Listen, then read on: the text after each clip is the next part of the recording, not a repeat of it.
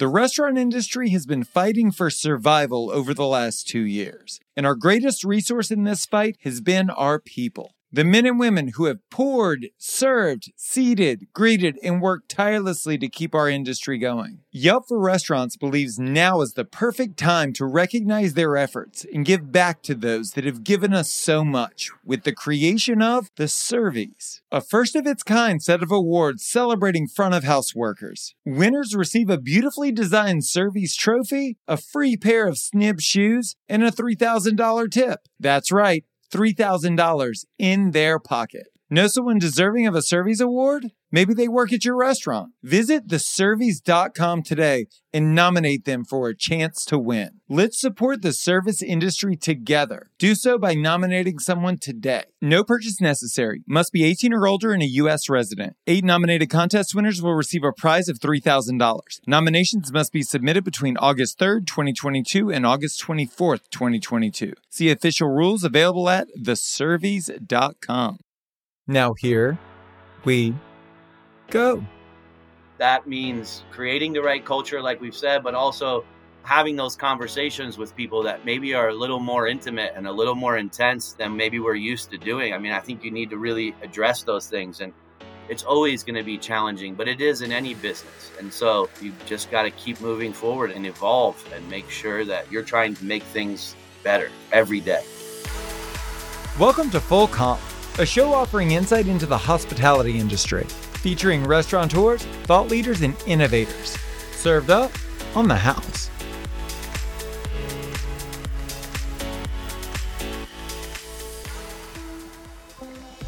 Christian Page is more than a successful chef and restaurateur. Christian is my friend. And over the years, I've had the privilege of watching the surgical precision with which he's taken stale brands and given them new life.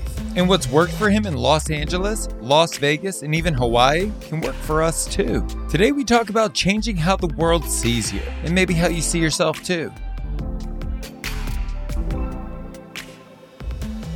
Leadership is definitely a choice. You got to want to be in charge because there's a lot that comes with it there's a lot of responsibility and there's a lot of pain on that path. so there's a lot of people who you're risking letting a lot of people down or building a lot of people up. And so I think that the ego part of it needs to get put in check to be a successful leader. You really got to want what's best for everyone. And I think I'm still on that path. And I think that you always need to remain on that path and always be questioning what you're doing in order to be getting better at it every day. I mean, I just started out as a cook and really though wanting to be involved in the decisions to create something. So like the designing of a menu, the designing of a restaurant, the designing of a company. I mean, that's the things that help lead you into leadership path. And for me, in the beginning of my career, I was always trying to lead from behind, which there's nothing wrong with. It just means that you're doing whatever you can to be involved in the decisions of the restaurant at whatever level you can be involved. And then if you make good choices, then you usually end up propelling yourself along that path to eventually being the maestro and being in charge, which is where I'm at today. But every day I try to wake up and think about what I can do better and how I can serve better. How did those choices on that path to leadership lead to Cassell's? So when I moved out to Los Angeles from New York, and in New York, I was basically a cook and I also was a chef in some capacities, but really just, you know, like in our catering organization and things like that. And when I moved to Los Angeles in 2008, I went to USC and got an MBA in entrepreneurship, which is an awesome program. They do spend most of the two years constantly referencing the fact that you shouldn't open a restaurant but you know for people like us it's just inevitable that's what you're going to do. And obviously like i was pretty active there in leadership and ran the uh, entrepreneurship organization for the graduate school and i made sure to reach out people like Pete Siracusa, who started Chart House Restaurants and was he's an alumni, you know, so obviously like a hugely successful individual. Started Baja Fresh too, who did restaurants and was hugely successful and went to USC. So and actually that challenge just helped me to re-engage a lot of alumni who were out there who had done restaurants, did come from USC, and and obviously hadn't heeded that advice and successfully had not heeded that advice. so I moved out here, and, and doing that, it led me into just more understanding sort of all of the aspects of an organization that it takes, you know, the business aspects of it. And when I got out of there, I helped to open a restaurant downtown in the Arts District, and I ended up working for Bill Chait and Nancy Silverton. And there I was sort of in that director role towards the end of it and helping to get new concepts opened. And then um, Jingbo Lou approached me about taking over Cassell's, which was like a storied brand. And I had just recently done short order. So if you ask me before short order in any time in my life and career, I would always tell you that a hamburger was my favorite food. Mm-hmm. That still remains true today. A well done, well cooked hamburger, well designed hamburger is my favorite food. Not just anyone, it's got to be a great one. but that transition was a big one. And you know, Jingbo definitely empowered me to make a lot of decisions that were related to building a brand out of Cassell's hamburgers more than just opening a restaurant. And like everything in your life, sort of every step before that led me up to that point. And that was definitely a, one of the big transitions in my life and sort of coming out the other end of the prism, at least at that point, I thought and really transitioning to the next level. But as with every level, it turns out there's always many levels above the level you're at. So you got to keep striving. well, let's look at Cassell's from an outsider's perspective. So by the time you take the helm, you could call it a legacy brand, or you could say that it was old and tired and not really relevant to an entirely new market, right? It was a very interesting time, I think, in Los Angeles in restaurants. And so you've got all of this background from both your masters to working with guys like Bill Chait and Nancy Silverton. What was your strategy going into it to polish this thing? Yeah. Well, so Short Order was an amazing restaurant. There was a lot of things that I learned though from doing that that I wanted to do differently. And then there were a lot of things that I thought we did extremely well that were applied to Cassell's. So basically taking a good deep study of the brand and figuring out why when it was really successful what was it that resonated with everyone so well. And a lot of that went to the quality of the food looking at all the old hand painted signs of we make our own mayonnaise and we grind our beef in house and the fact that they were doing that.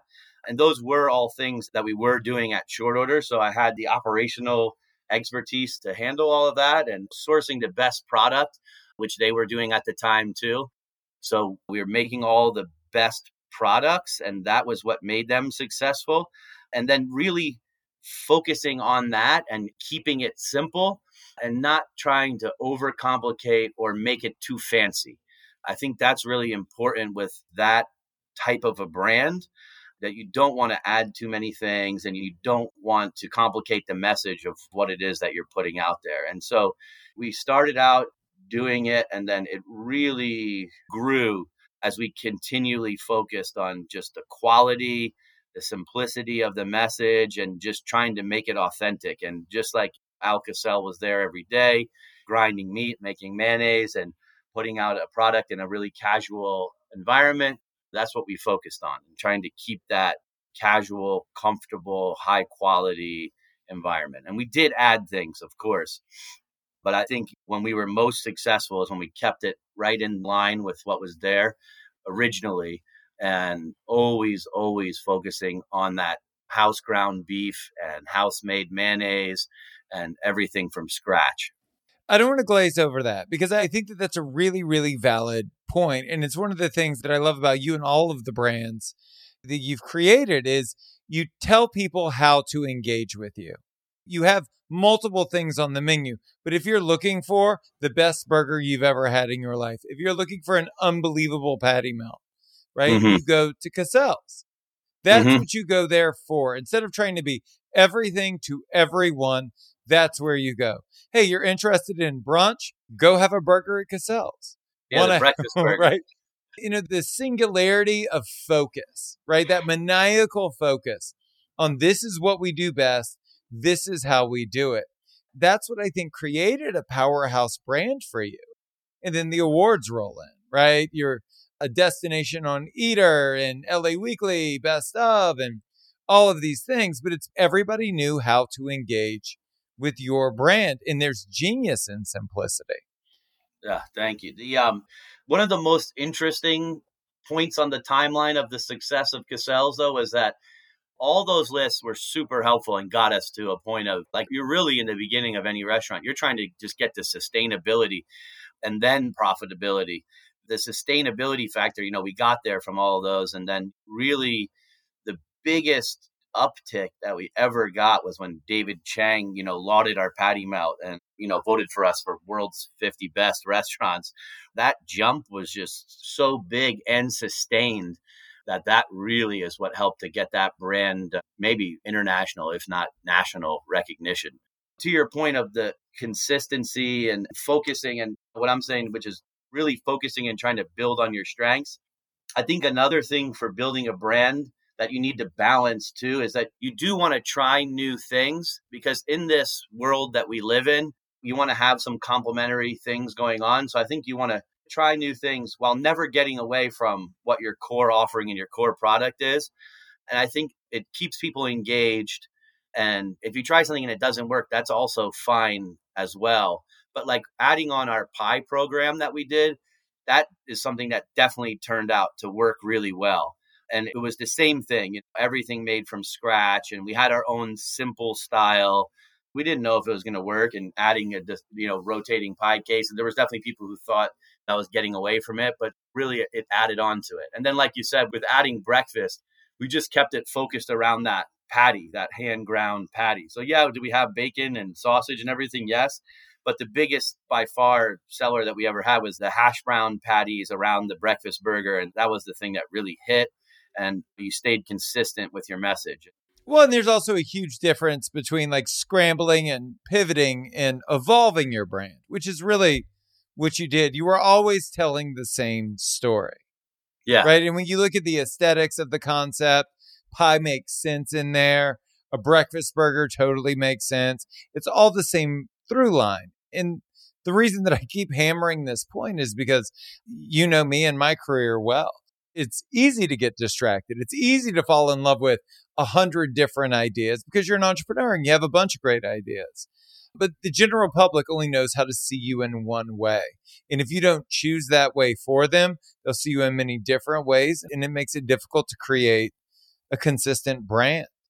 Something that I've learned over the last five years is that you really need to look at your brand from the guest perspective or consumer perspective. So you have your idea of what you are and what you do well. And like if you go back to like Peter Drucker, like founder of modern management teachings, it's like most people don't even know what they're not good at. Never mind, and I'm paraphrasing here, never mind what they are good at. And you can never build greatness off of your weaknesses. You have to build it off of your strengths.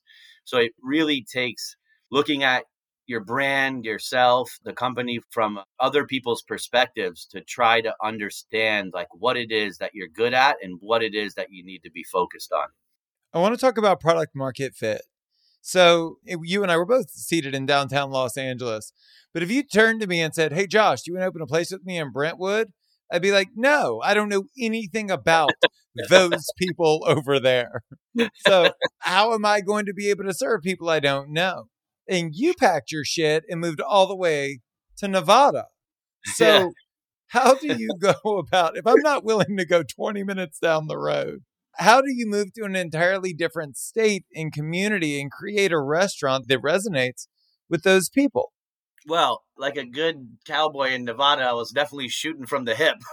the, uh, the decision to move there, I would say, was more of when my wife relocated with the kids to a house there, and she's familiar with Nevada and Las Vegas, and she wanted to live there. Obviously, I followed, and there was a lot of learning that happened during the process of opening a restaurant there. And I've always been a strong believer in the you need to constantly be evolving in this business and in any business, right? The whole evolve or die paradigm. So that was part of it. But I mean, yeah, building the restaurant there, it was great because it gave me a sense of purpose and something to do. And it was also a huge learning process because I've always been working with people that were always doing the design build, but we were really design, build, concept, finance, everything all at the same time. So it was like probably about as stressful as you could possibly make opening a restaurant. I mean, we were running and gunning, but got through it and learned a lot. And it can be a really good thing. I think a lot of us like have that in us where we kind of, you know, you want to drive yourself, you want to challenge. You go and you're going to go cook dinner for a thousand person table without standing in the field or something. You don't ever turn that down. You're always, yes. Oh, they made the table bigger. Oh, great. You know, all the 100 vegans showed up. Word, let's do this. so, you know, it's like all these challenges and like it was already probably one of the most difficult environments, but I mean, I didn't know what else to do except you got to get out the other end of the funnel, right? So like I had to do something drastic and major and I think I hit like the biggest scariest point of my life doing that but I got out the other side of it and I feel good about what we've done and it's continuously evolving just like any product.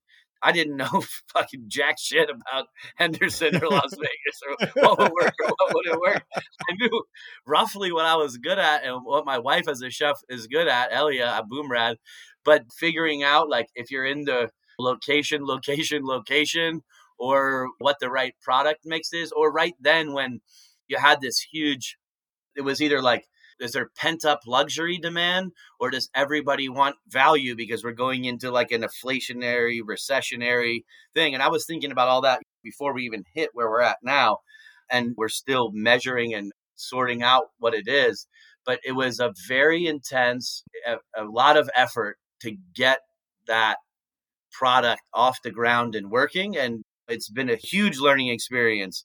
It's different too when you have two people who are chefs working on something. So there was also an intensity to that, but it, it got me through a really tough period and I guess my life. I've come out of it knowing a lot more than I knew before. Putting yourself through something like that during a time like that, you're either going to break or you're going to get stronger. And I'm pretty sure I got stronger. well, you also seem savvy. I've spoken to many chefs and I've worked with many as well. And you don't talk like a chef. When you talk about the restaurant, you're talking about it from a business person's perspective.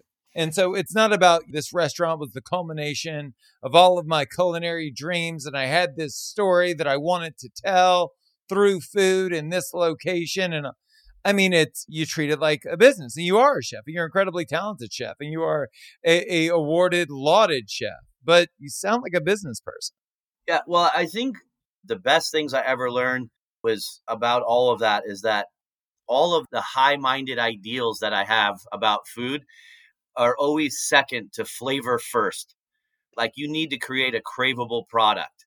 It needs to be craveable, not just because you think you're doing something unique and interesting, but because everybody who eats it is going to want to come back and eat it. That's what Nancy Silverton really put in my head above all else. Flavor comes first. So, regardless of what the food cost is, regardless of what ingredient you're using, like, and if you're using the right sustainable fish, which of course we believe in, right? And using the cleanest meats, all of that is important. And that's part of the formula, but always flavor first. And then also, you need to make sure that you're building something that is going to be appealing to who your demographic or your guests are. And then hopefully you can do that within what you believe in when it comes to food. And so, I mean, I've been lucky that I think inherently everything I'm doing has my food philosophy in it and has that in it. But it's just the first thing that I'm trying to do is create something that I think will be successful while adhering to those principles. All those other things are super important, but the food philosophy definitely is there in everything that I do inherently. Perspective is just automatically there as a chef, but I, I don't f- feel the need to push it or market it as much as I did before. It's more about like am i creating something that that people are going to enjoy and if you're doing that then you know you're going to have that repeat guest you're going to create that um, that sustainable business um, and and then you're going to get to do all those things that you love but you got to make it work what is the difference between evolving a concept and bastardizing it in your mind relative to the feedback that you're getting from what is a new community? Where are you trying to meet demand versus where are you trying to create it? Yeah. So the precipice, like when we opened Boom Bang in Henderson, was that there weren't a lot of sort of casual fine dining dinner restaurants in Henderson. And that's where our house already was. And we wanted to be five minutes down the street from the restaurant so we could spend more time with the kids. Turns out, like we already know, whenever you open any restaurant, you're not spending much time at home, no matter how close it is. the um, we learned a lot of things because, well, one for anybody who's planning on opening a restaurant in the desert, do not have a east or western facing window frontage on your restaurant if you're a dinner restaurant. It's so you basically just built an oven. So i had to figure out a solar oven i never think we're at where we need to be but but like we're not we're not there yet for sure but we're still really young so like I feel great about what we've done and we have built a brand and we've got a lot of recognition and I think we'll keep crafting it to be what that neighborhood needs. And above all else, right? Like for me, anyways, like a restaurant, even Cassell's, right, which we built into a pretty nationally recognized brand, and it definitely was going a lot of places. The heart of the restaurant for me is always being a neighborhood restaurant, right? Like I want to serve the neighborhood that we're in, and so I'm always trying to calibrate first to that. And so I've learned a lot living there about what the neighborhood's like and what the people who can use the restaurant every day are like and what it is that they're looking for. And I think calibrating to that first is what you want to do. And then all the awards or accolades or press or write ups and stuff, it feels good. Sometimes it's also effective and it can be very important for people to know that you're there. I think the most important thing is still and always will be the guest. What is it that they're looking for? The people who are actually coming to your restaurant and how do you serve them best? We're talking about your restaurant in Henderson, Nevada, but you're not in Henderson, Nevada. You're in Hawaii and you're not on vacation. Can you Can you yeah. I had a I had a great opportunity like right before the pandemic. We had been offered to do a Cassell's here in Lanai, which is one of the islands of Hawaii we had been offered that. And then later that month, we had our second kid. And then about 15 days later, the whole world shut down. So we didn't pursue that opportunity as Cassell's, but then the opportunity was still on the table. And so I decided to contact our partners over here midway through the pandemic. We started talking about it again. But yeah, this restaurant that we did here, you know, it's a version of the same American bistro or sort of upscale diner that we do. We have a similar cocktail program here. We have a similar menu here that we're doing in Henderson. It's probably a very different demographic in a lot of ways, but at the end of the day, you know, still basically an awesome casual fine dining restaurant that's geared for everyday use. So, you know, you can come in and have a burger and a beer or a steak frites and a couple cocktails we are partnered with Sensei Farms, which does a lot of hydroponic agriculture on the island here. And that we get just amazing product. And then we also buy from a lot of farms nearby uh, on Big Island and Honolulu. So there's a really cool supply chain. And I guess actually, when you were asking about some things that I learned from going to a totally new environment from one that I was really used to, because I was definitely apprehensive and just scared about starting over again. So, like, if you've been in LA for 12 years, in New York for 12 years, or wherever for a long time, you have your supply chain, whether you even think about it or not, you know, your supply chain and your vendors. This is all like foregone conclusions, like who you're going to use for produce and yep. meat and what kind of product you're going to get. And then your labor pool, you know, like you call up your crew and then your crew gets you more crew for the next place or the new place. And, you know, you have a culture built and whether that's a good thing or a bad thing. People know who you are, what you are, and your dependability is measured. And so going into a new place like Vegas, I've been lucky now I'm working with some of our LA vendors again, but you had to build a whole new profile for yourself there and find new vendors. You had to find a new pipeline of a crew of people, you know, who can come and work. you have to build up that supply chain and find the products that you like and you're used to.